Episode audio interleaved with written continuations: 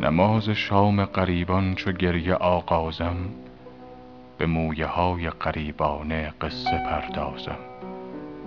به یاد یار و دیار آن چنان بگریم زار که از جهان ره و رسم سفر براندازم.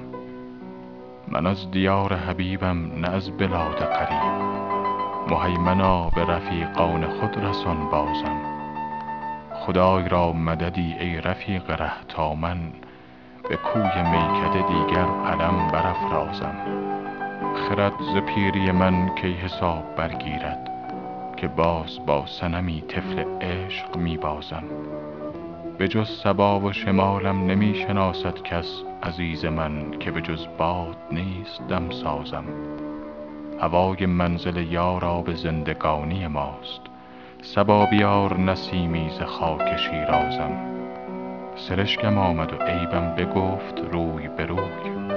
شکایت از که کنم خانگیست غمازم.